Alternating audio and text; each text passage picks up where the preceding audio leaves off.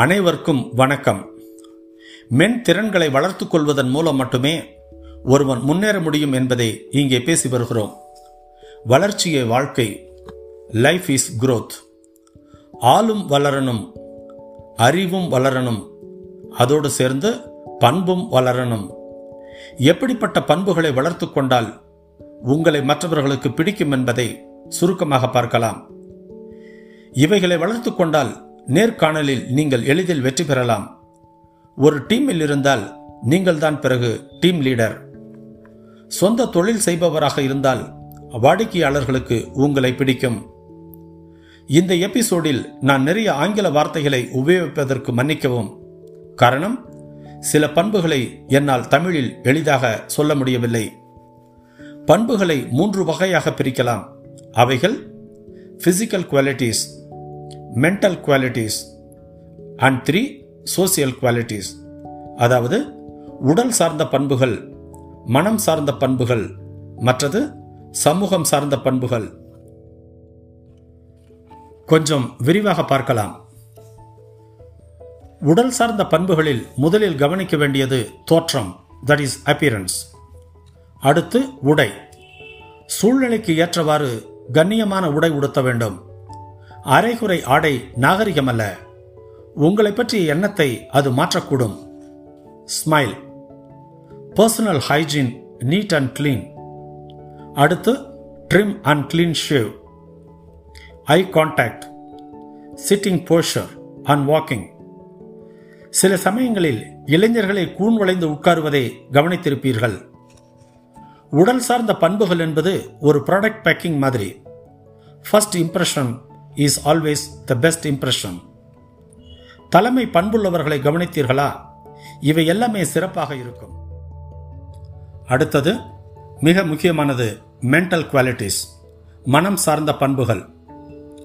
தன்னம்பிக்கை பேச்சில் தெளிவு உற்சாகம் எதிர்மறை சிந்தனை இல்லாமை நன்றி உணர்வு மற்றவர்கள் உணர்வை புரிந்து கொள்ளும் பக்குவம் அமைதி அதே சமயம் உறுதி தனித்தன்மை கற்பனை திறன் எதிலும் முன் முயற்சி நோ லூஸ் டாக் தயால குணம் பதட்டமில்லாமல் பிரச்சனைகளை கையாளும் திறன் தானாகவே முன்வந்து பொறுப்பேற்கும் மனோபாவம் தற்பெருமை இல்லாமை விமர்சனத்தை ஏற்றுக்கொள்ளும் பக்குவம் எந்த பிரச்சனையையும் திறந்த மனதோடு அணுகும் ஓப்பன் மைண்ட் விட்டுக் கொடுக்கும் மனப்பான்மை எந்த தலைப்பில் விவாதம் நடந்தாலும் அதில் கலந்து கொள்ளும் அளவு போதிய அறிவு இப்படி சொல்லிக்கொண்டே போகலாம் அல்லது வளர்த்து கொண்டே போகலாம். மனிதன் காடுகளில் வாழ்ந்தபோது உடல் பலம் மட்டுமே போதுமானதாக கருதப்பட்டது. ஆனால் இன்றைய பொருள் சார்ந்த உலகில் பல சாதனைகள் தோல்விகள் ஏமாற்றங்கள் இப்படி பல தடைகளை தாண்டி முன்னேற வேண்டுமானால் மனோபலம் தேவைப்படுகிறது. அது இல்லாமல் பல நோய்களுக்கு காரணமாகி விடுகிறது இன்றைய இளைஞர்களிடம் முக்கியமான ஒரு மிஸ்ஸிங் குவாலிட்டி தன்னம்பிக்கை.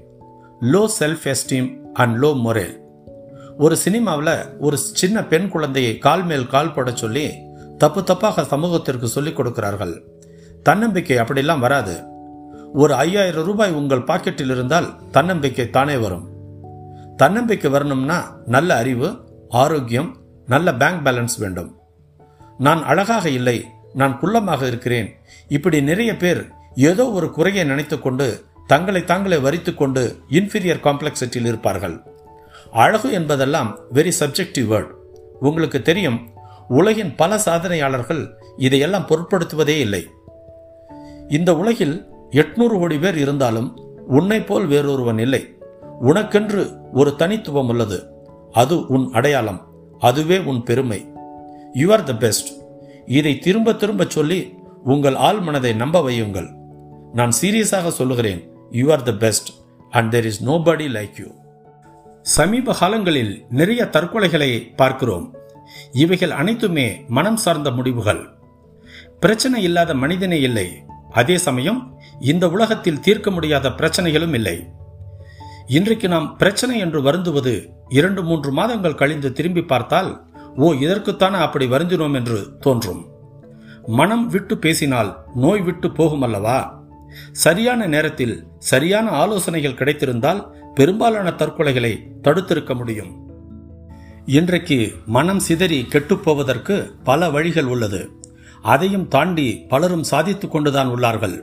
அப்படிப்பட்டவர்களிடம் உள்ளவை ஃபோக்கஸ்டு ஆக்ஷன் அண்ட் பர்சிவீரன்ஸ் எல்லாவற்றிற்கும் மேலாக உன்மேல் உனக்கு தேவை தன்னம்பிக்கை செல்ஃப் கான்ஃபிடன்ஸ் அடுத்ததாக சோசியல் குவாலிட்டிஸ் சமூக பண்புகள். இந்த உலகில் வாழ உனக்கு எவ்வளவு உரிமை உள்ளதோ அதே அளவு உரிமை மற்ற எல்லா ஜீவராசிகளுக்கும் உண்டு என்பதை நாம் முதலில் அடிப்படையாக புரிந்து கொள்ள வேண்டும். இதைத்தான் நம் சனாதன தர்மமும் போதிக்கிறது.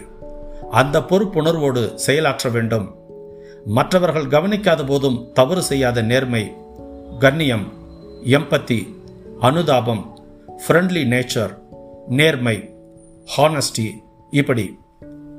கார்ப்பரேட் சோசியல் ரெஸ்பான்சிபிலிட்டி சிஎஸ்ஆர் என்று பெரு நிறுவனங்களுக்கு சமூக பொறுப்பிற்காக அரசு இலக்கை நிர்ணயித்துள்ளது. அவர்களும் அந்த வேலையை செய்து வருகிறார்கள் என்றால் இதன் முக்கியத்துவத்தை உணருங்கள். இந்த பூமி பல யுகங்கள் நிலைத்து நிற்கிறது. ஆனால் நாமோ ஒரு எழுபது எண்பது வருடங்கள் உயிர் வாழ்ந்துவிட்டு போய்விடுகிறோம். அப்படியானால் நம் சந்ததியினருக்கு எதை விட்டுச் சொல்கிறோம் என்று ஒரு நிமிடம் யோசியுங்கள்.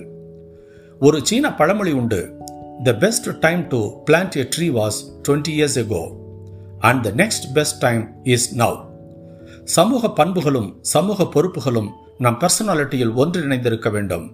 ஆனால் இன்று என்ன நடக்கிறது? சராசரி இளைஞர்கள் சமூக வலைதளங்களில் பெண்களையும் நடிகர் நடிகைகளையும் பின்பற்றி நேரத்தை வீணாக்குகிறார்கள். உன் நண்பன் யார் என்று சொல். நான் உன்னை பற்றி சொல்லுகிறேன் என்பது பழமொழி.